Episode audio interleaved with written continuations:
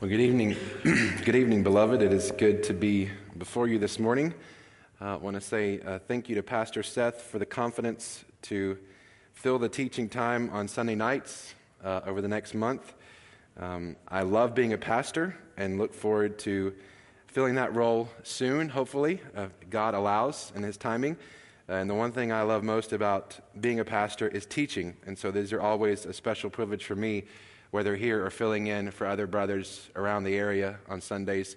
Um, I take a great, uh, it's a great joy and a great privilege to be able to stand before you.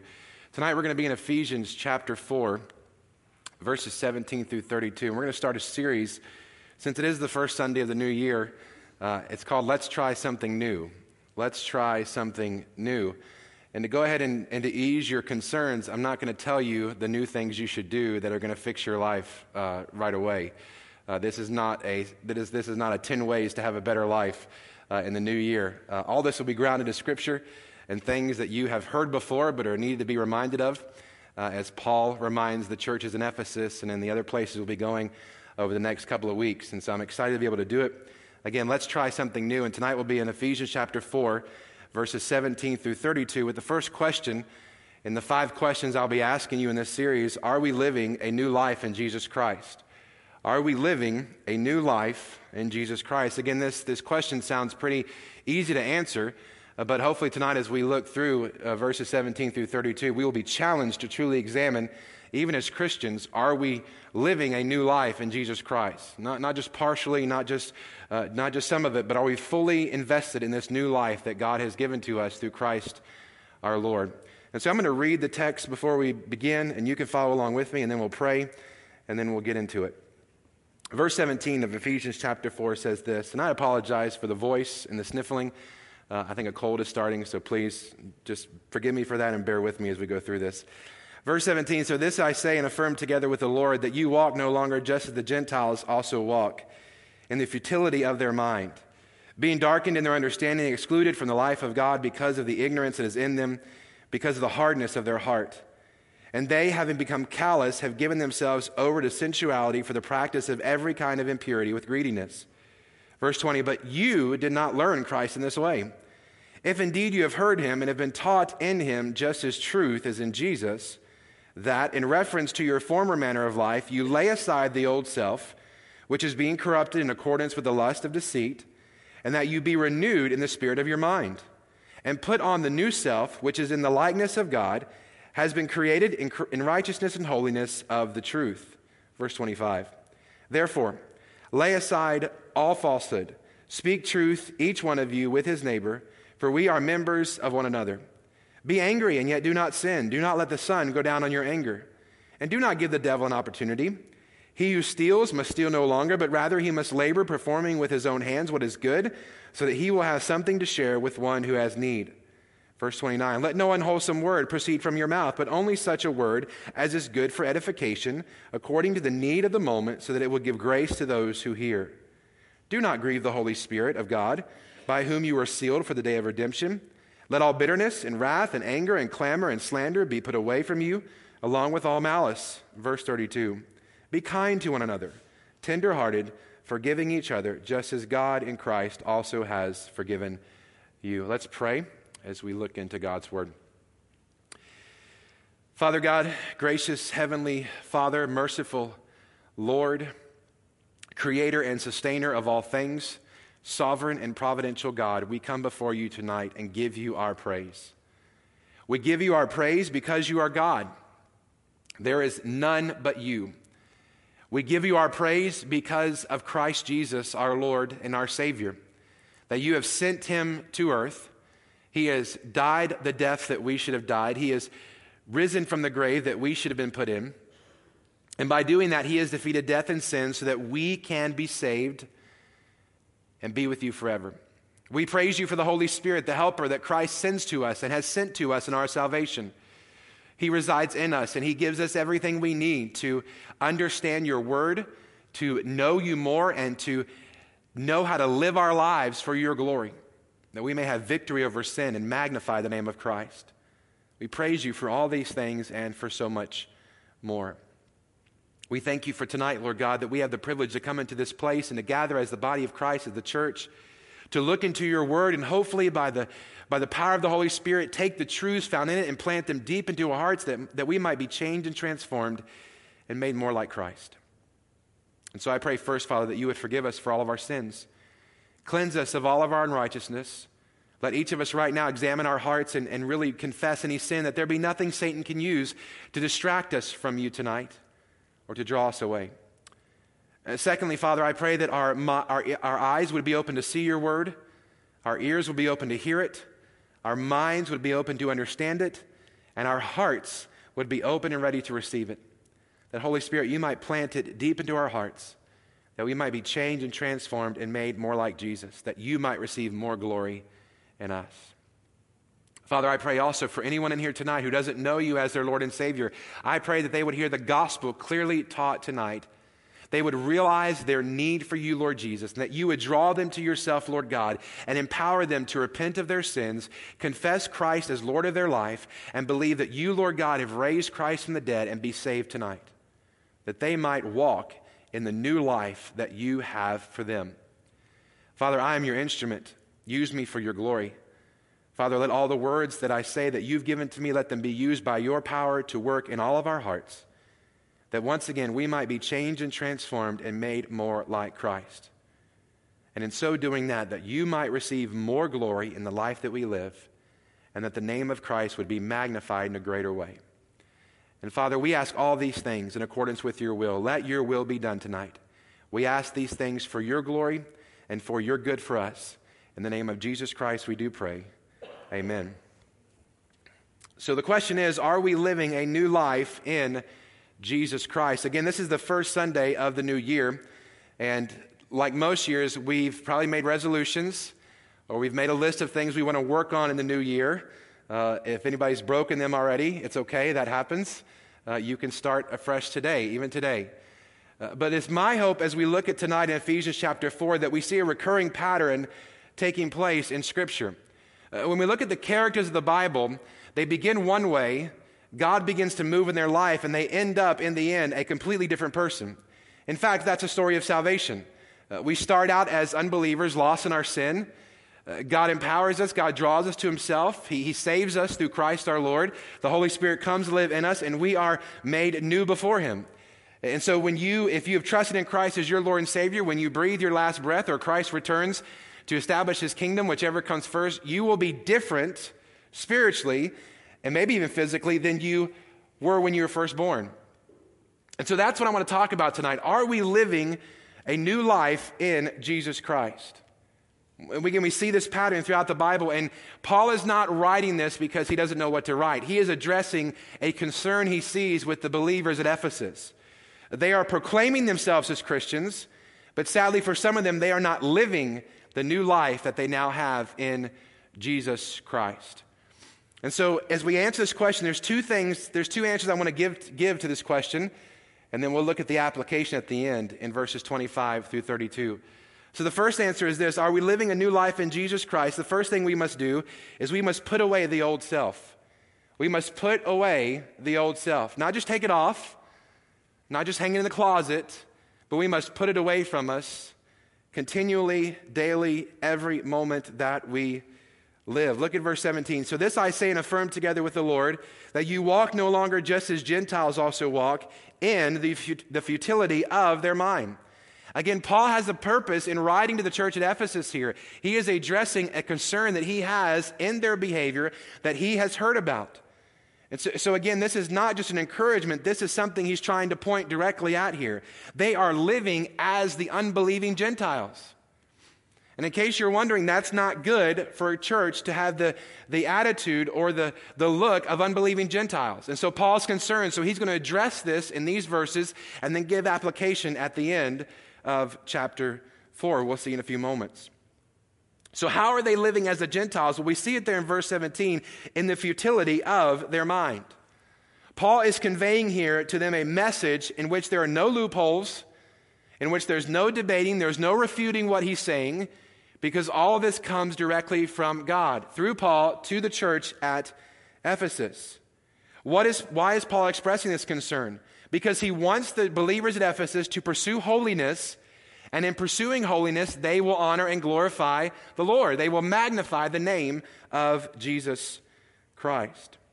The believers were trying to live according to their own, to their own fleshly concerns. Paul also addresses the church at Colossae in Colossians 2:18, "Let no one keep defrauding you of your prize by delighting in self-abasement and the worship of the angels, taking his stand on visions he has seen, here it is, inflated without cause by his fleshly mind." So, this is not something that Paul does once. He has to repeat this concern for the church at Colossae. Again, they're allowing their fleshly minds to once again take control and to lead them down a path that is not honoring to the Lord.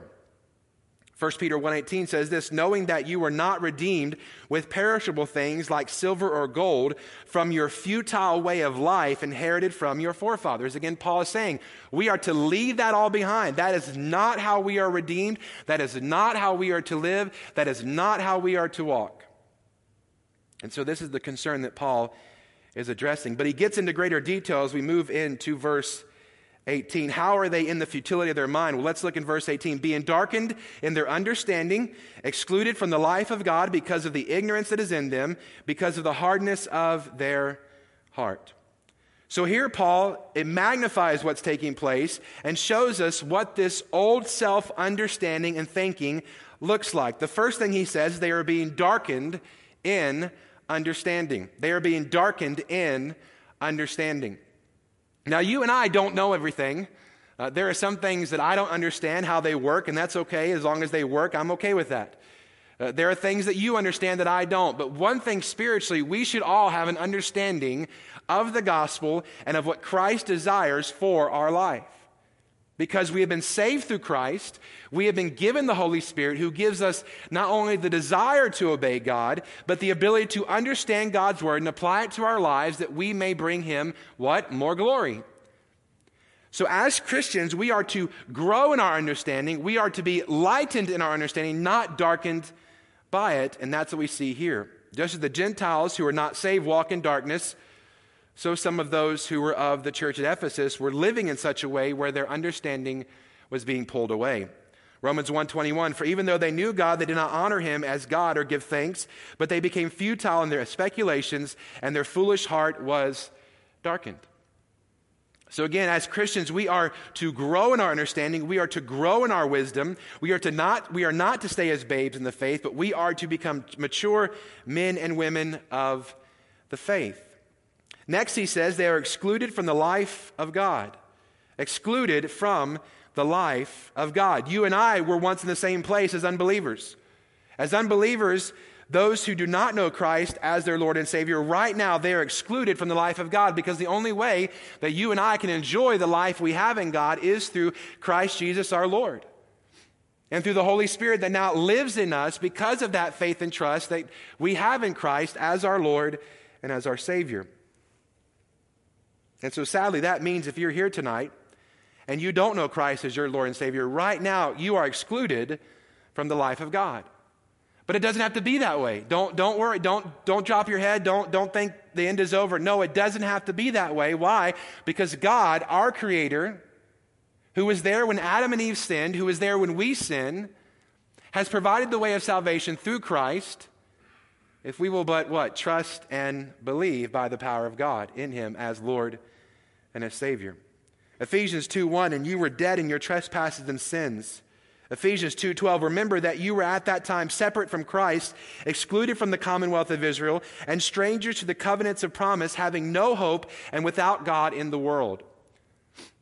That's what it means to be an unbelieving Gentile. That's what it means to be, have, to be living in the futility of your mind because your mind is flesh. Your mind is sinful. You are acting like an unbeliever. That's what Paul is saying. That is not a good testimony for the church to have. Next in verse, verse 18, he says, They are filled with ignorance.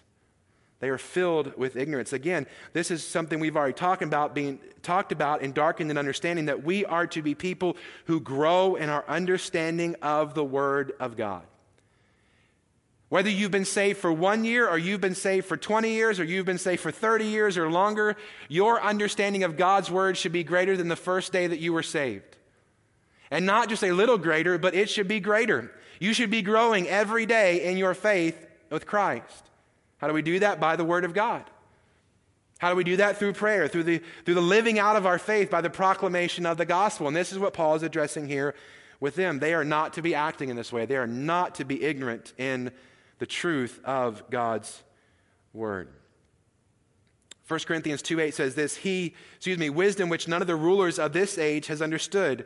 For if they had understood it, they would not have crucified the Lord of glory. Again, an example here given by Paul to the church at Corinth that those rulers who crucified Christ, if they had truly understood who Christ is, was and who he is today, they would have never put him on that cross. They would have worshiped him as Messiah, as Lord. But yet, what? They were ignorant in their understanding. Why? Because their hearts, their, their, their, they were in the futility of their mind. They were darkened in their understanding. They were excluded from the life of God. And so they were filled with ignorance. 1 Peter 1:14 as obedient children do not be conformed to the former lusts which were yours in your ignorance. Don't go back to the old self. Put it away. Put it away. Put it away. And again, don't just leave it behind you. Don't just pack it in a drawer. Don't just hang it in a closet. Leave it. Run from it. Flee from it. That it may not have control over you any longer. And finally, in verse 18, he says, having a heart that is hard. One of the greatest examples of this is Mark chapter 3, verse 5. As Jesus is, is about to heal, and he's about to heal on the Sabbath day, the leaders are angry. Why? Because it's a Sabbath day. How dare you heal someone on the Sabbath day? And this is what he said after looking around in Mark chapter 3, verse 5 at them with anger, grieved at the hardness of their heart. He said to the man, Stretch out your hand. And he stretched it out, and his hand was restored. That in that moment of bringing healing, of bringing restoration, they were more concerned about the law than they were about the work of Christ. And again, we have to understand this is what is happening here in Ephesus. Their hearts, they're acting as though their hearts are hardened toward Christ. Uh, maybe there's a little bit of legalism leaking into the church. They're becoming too strict. They're, they're holding people to standards that they were never meant to. And the heart no longer is filled with love and compassion for those around them, for the lost. Rather, it's become closed off because their hearts are beginning to harden. Again, this is not who we are supposed to be as Christians. But Paul goes a, a little bit further in verse 19. And here we see how the old self is being lived out in the lives. So, first, he describes what it looks like, and then he tells us how it's being lived out. And they, having become callous, have given themselves over to sensuality for the practice of every kind of impurity with greediness. The first way he describes them is they've become callous. They've become callous. What does this mean? I'm sure you know what a callus is. The, the best illustration I have is, is for those who play guitar, and hopefully, if the, I believe this is right. So, Pastor Eric, if you're in here, which I don't think you are, well, he's going he's to give me a thumbs up and thumbs down if I'm not right. But I believe when you learn playing guitar, your fingers ache on the first the, the, for a while until you get used to it when you're playing the strings. And over time, you can develop calluses, means your fingers get hard. They get worn, and so it no longer causes pain when you push down on that guitar and you play that chord.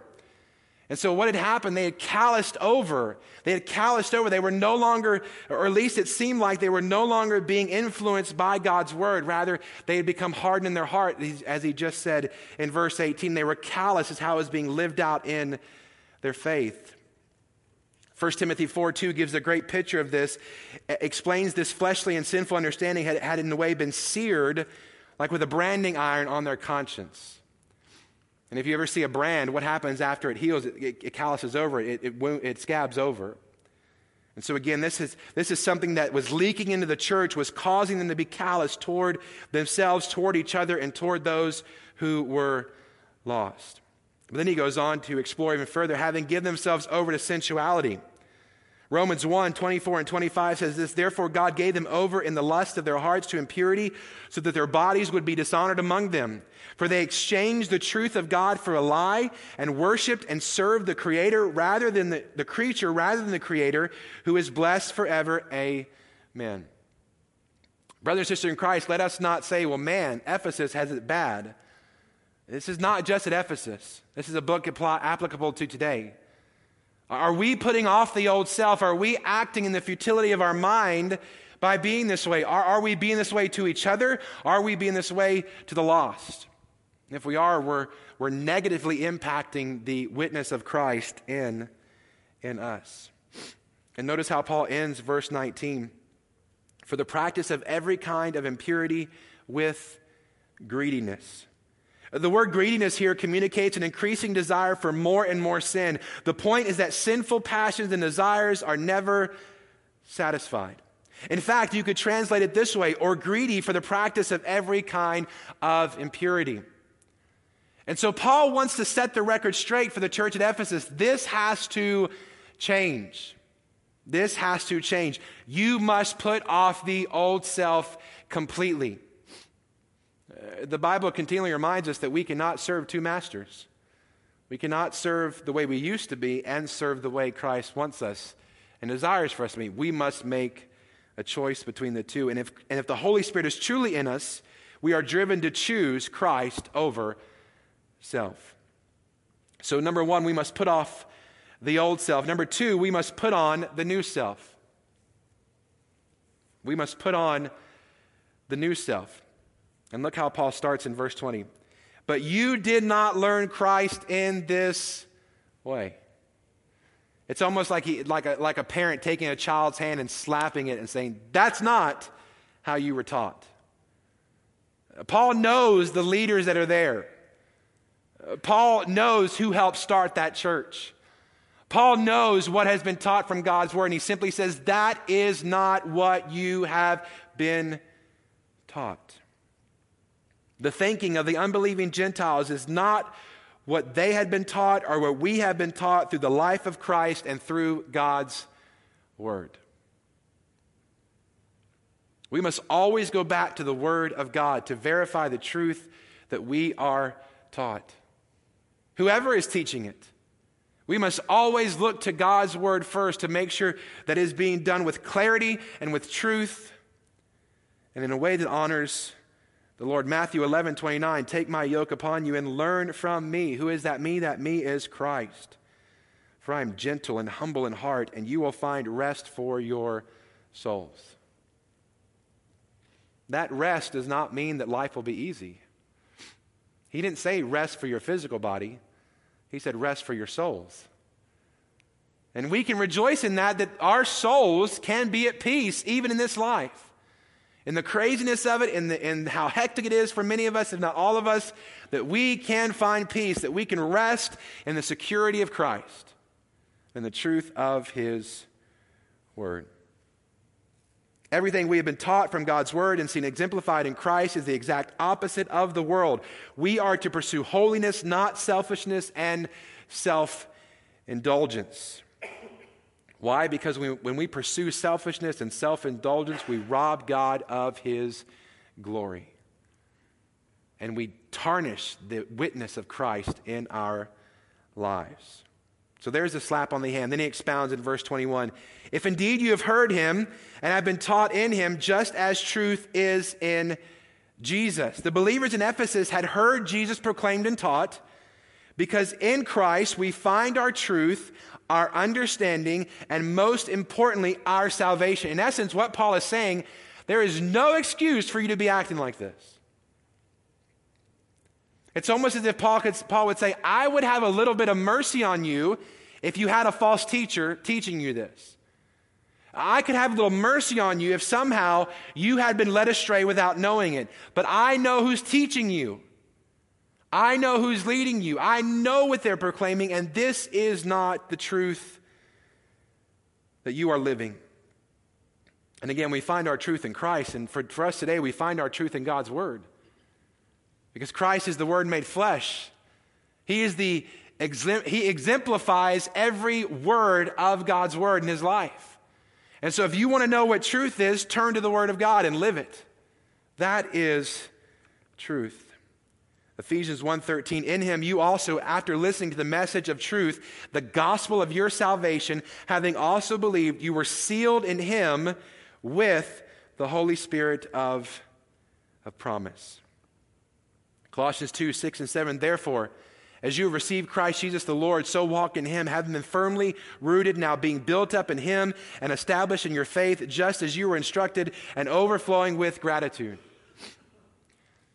When my kids were young, before they knew what was right and wrong, we had mercy. Just like you did as a parent, I'm sure.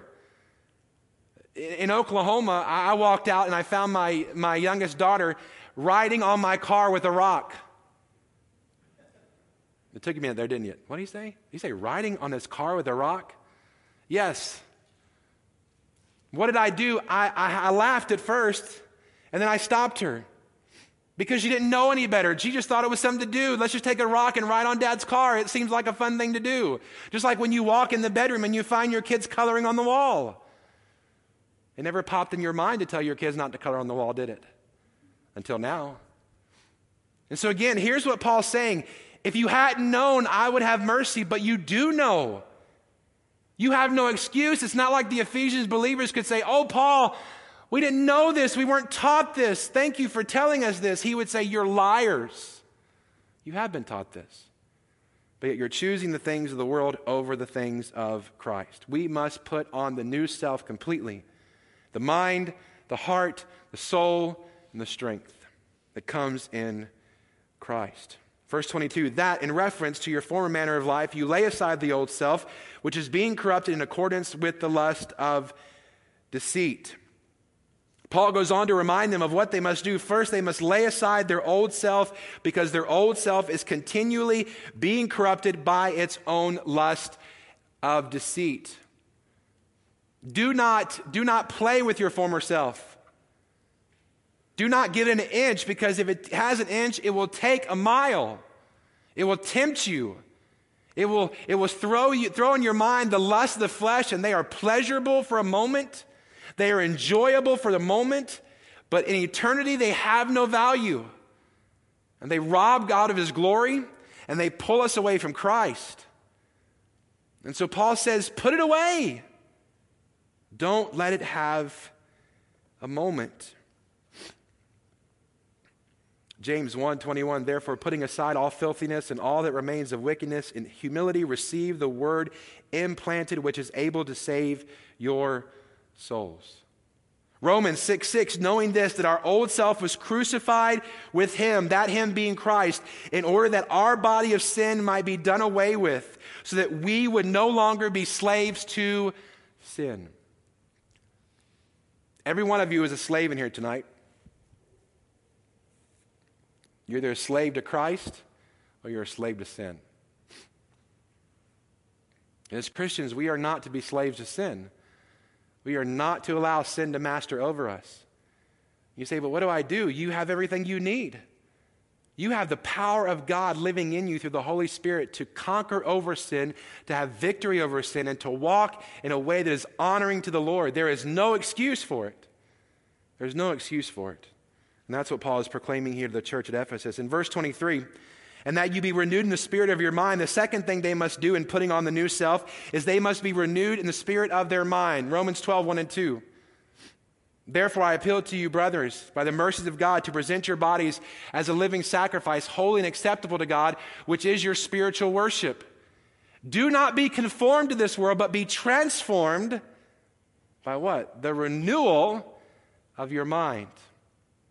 Why? That by testing you may prove what is the will of God, that which is good and acceptable and perfect. When you put on the new self, you become proof of who God is. So not only do you have the Word of God to prove who God is to others, but if you walk in the new life that God has given you, if you put on the new self, in Christ through the Holy Spirit, then you yourself are walking evidence that Christ is who he says he is and that God is who he says he is. This means that as Christians, we have taken on a new mindset with new understanding and new wisdom that is grounded in Christ. And this work does not happen overnight. If you're wondering, well, then why hasn't it happened to me? It is happening to you. Trust in it. It takes a while. It will continue until either Christ returns or you breathe your last here and close your eyes here and open your eyes with Christ. Then the process of being renewed will be done. But until that day, persevere. Get the power and strength the Holy Spirit gives you and persevere. Keep going through what you're struggling with. Keep going through the hard times and know that Christ will bring you out of it more like Him if you stay faithful to Him. If you stay obedient to Him, if you give Him all the glory and whatever you're going through, you can't help become more like Christ in the life that you are now living. So you must be renewed in the spirit of your mind. The third thing is in verse 24 and put on the new self which in the likeness of God has been created in righteousness and holiness of the truth. So put off the old self, be renewed in your mind, and put on the new self. Put on the new self. The new self is the person that a Christian is after he or she is saved. We put on the new self as we pursue the things of Christ, and we put away the things of the flesh. Righteousness and holiness mark our new life rather than sensuality, impurity, and greed. We are no longer to be darkened in our understanding. We are no longer excluded in the life, from the life of God through Christ. We are no longer to have hard hearts toward anyone. But I know what you're thinking. I'm not perfect, and you're right, you're not. And so, what I'm saying is, these things no longer are who we are because we are new in Christ. Will we still struggle with our understanding? Yes. Will we still struggle with having hard hearts toward people? Yes. But it's not who we are. It's, it's that we realize when I struggle with my understanding, I bring it to the Lord and I seek forgiveness if I need to. I ask for His help every day as I need to. I do not, if I'm struggling with a hard heart towards someone, then I seek forgiveness for that to make it soft again. I don't live in it. I don't let it control me. I don't let it rule over me.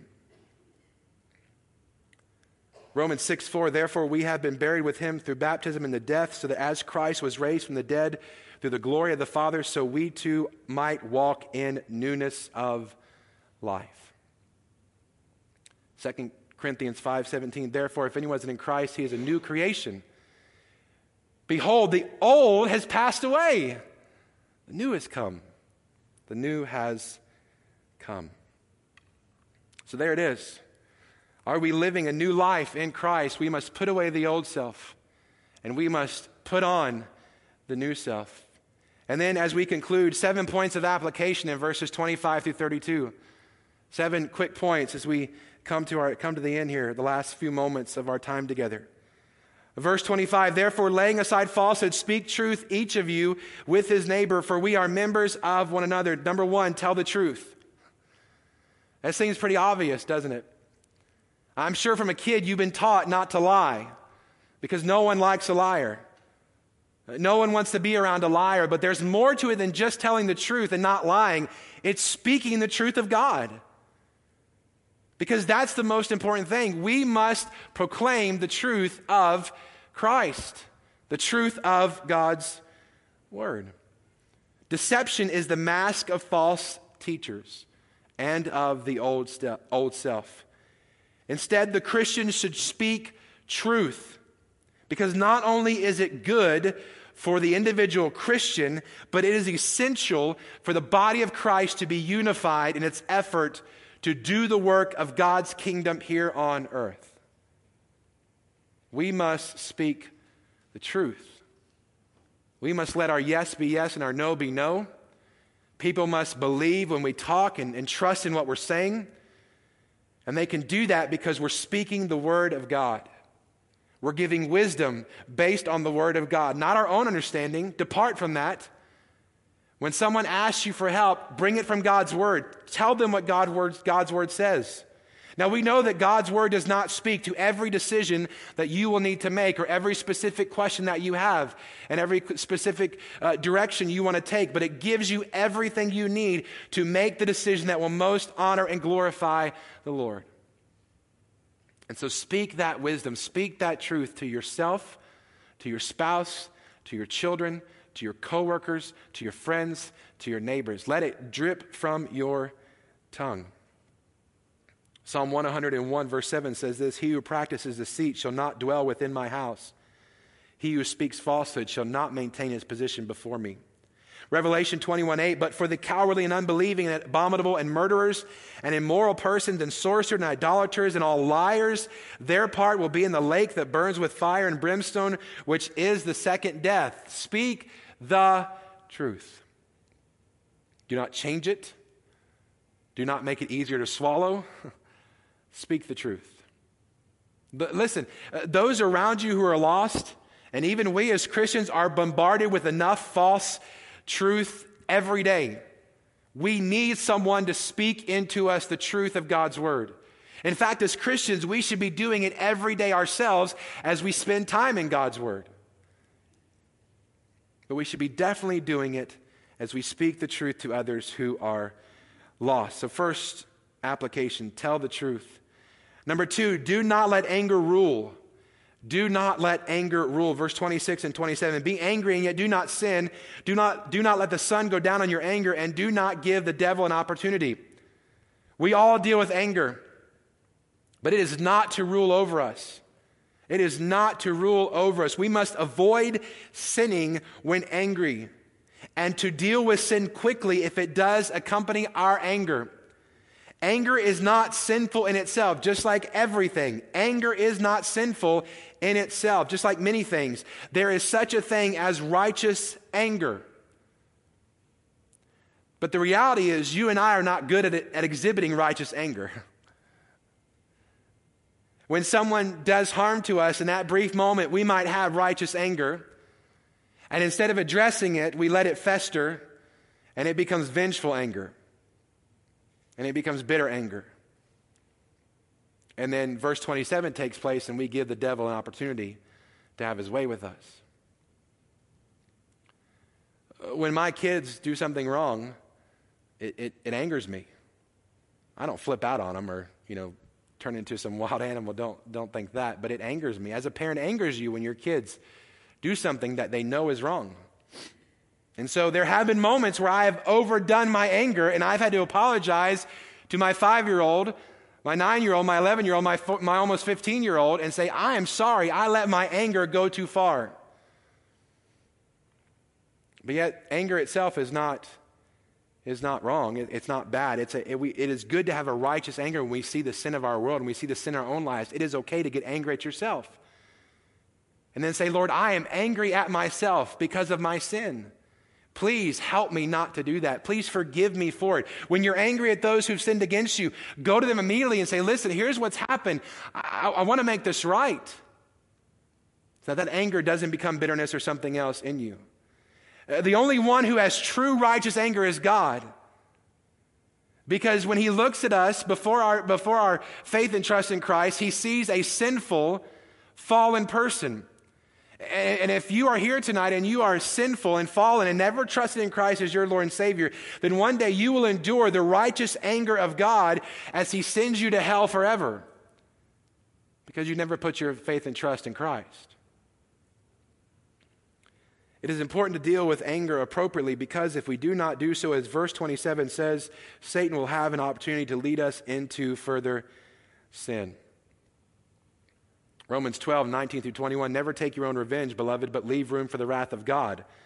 For it is written, Vengeance is mine, I'll repay, says the Lord. And who's better at, at revenge than God? Any plan you come up with is not as good as God's revenge, so leave it to Him.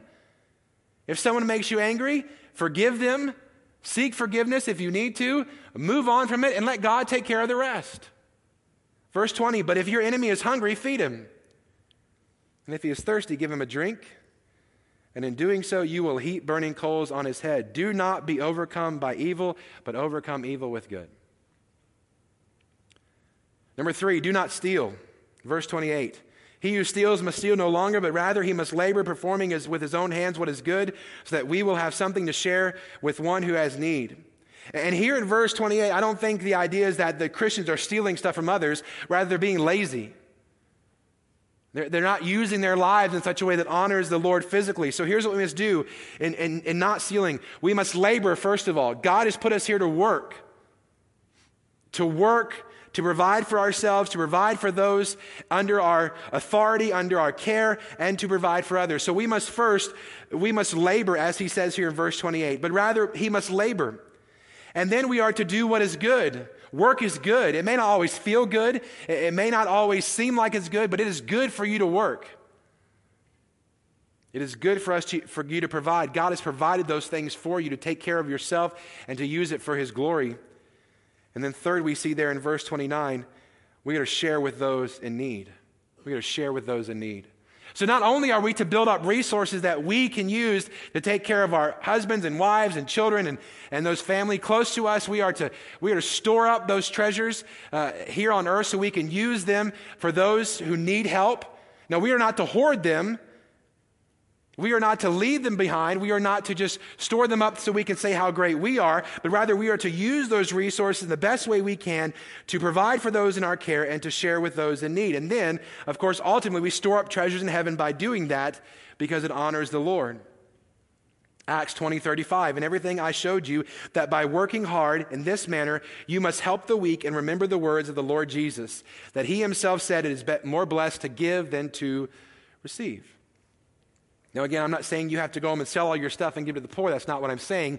But we as Christians should make sure that what we have and what God has given to us is being used for His glory. First for your family, and then for those in need. And, and, and wherever you work, remember it's a gift from the Lord. You might think it's a bad gift, that's okay, but it's a gift from the Lord. And so use it for however long He has you there to provide for your family, to make Christ known, to bring glory to God. So, number three, do not steal. Number four, use your words to edify. Use your words to edify. Verse 29. Let no unwholesome word proceed from your mouth, but only such a word as is good for edification, according to the need of the moment, so that it will give grace to those who hear. The word unwholesome here means rotten. Do not speak rotten words. Do not tell jokes that are inappropriate. Do not gossip. Do not slander. Do not speak behind someone's back. If you have a problem, if you have a concern, then go to the person. Speak to them one on one because you care more about restoring your relationship with them than destroying it behind their back. Use your words to edify. Anything that injures others or causes dissension in the body is unwholesome. Christians should use words to build up people rather than to tear them down. Again, what does Paul say here? But only such a word as is good for edi- edification, excuse me, according to the need of the moment. So there needs to be a need there. Why? So they'll give grace to those who hear. Your edifying words should be uplifting. They might be hard to hear, but they should edify and build each one of us up that we might be more like Christ. Number five, verse 30 do not grieve the Holy Spirit. Do not grieve the Holy Spirit by, by whom you were sealed for the day of redemption. We can grieve or bring sorrow or pain to the Holy Spirit, Holy Spirit by our speech, by our actions, by our life. It is inappropriate for us to do so because it is in the Holy Spirit that we are sealed for the day of redemption. So, how dare we grieve the Holy Spirit? When you sin, you grieve the Holy Spirit. And so, as Christians, we don't let that sin linger. We don't like grieving the Holy Spirit. We realize it, we turn from it, we confess it, we repent of it, and we walk differently. And we speak and act differently. The reality is this grieving the Holy Spirit amounts to rejecting a priceless gift from God. It's as though we don't even enjoy the gift that God has given us in the Holy Spirit. 1 Corinthians 5 19 through 22 says this Do not quench the spirit, do not despise prophetic utterances, but examine everything carefully, hold fast to that which is good, abstain from every form of evil. Ephesians 1 13 and 14. In him, you also, after listening to the message of truth, the gospel of your salvation, having also believed, you were sealed in him with the Holy Spirit of promise. And this Holy Spirit is given as a pledge of our inheritance with a view to the redemption of God's own possession to the praise of his glory. How dare we grieve the Holy Spirit, the third person of God? Now, listen, it's going to happen. You're going to do it tonight, maybe. You're going to leave here encouraged in your faith, hopefully convicted by the Word of God, transformed by the Holy Spirit, and something's going to be said to you, something's going to be done, and instead of catching it and hold and taking care of it before the Lord, you're going to grieve the Holy Spirit by sinning. It's going to happen either tonight or sometime soon. But what happens then? What do you do? Do you continue in bitterness? Do you continue in anger? Or do you take it before the Lord and his throne right there and say, Lord, forgive me? Forgive me for grieving you. Help me not to do it. Help me not to do it. You have everything you need not to do it. You have the power of the Holy Spirit in you not to grieve the Holy Spirit and God Himself. Number six, do not let bitterness have a place in your heart. Verse 31. In my opinion, verse 31 is a progression of things. Let all bitterness, that's the one we start with. So do not let bitterness have a place in your heart. Because when you let bitterness have a place in your heart, Satan takes advantage of it and it progresses. And we see, and wrath, and anger, and clamor, and slander be put away from you, along with all malice. You see a progression of things getting worse. Bitterness starts here, in the heart. But if you let it continue, it starts to show up on your face, it starts to show up in your words, and then it starts to show up in your, in your actions. Let all bitterness and wrath and anger and clamor and slander be put away, along with all malice. Malice is a physical action, something you do to somebody else. And it all started with bitterness because you weren't brave enough, you weren't courage, you weren't courageous enough and the power of the Holy Spirit to take care of it when you knew it was bitterness. Please don't let bitterness grow in your heart. It will fracture your life, it will fracture your relationship with Christ. You'll never lose your relationship with Christ. Satan will use it to draw you away, and then he will use you in the church to bring division. Division does not come from outside the church, it comes from in the church. Because we as believers are not bold enough, courageous enough, and strong enough to meet it when it co- tries to come through the door. Because that's hard. It's hard to confront other believers, but we have to in a way that brings restoration, in a way that shows love, in a way that honors the Lord. Finally, number seven, forgive one another just as Christ has forgiven you. Probably the most important one of all, because that's where it starts with. It starts with forgiveness. We have to give it and we have to seek after it.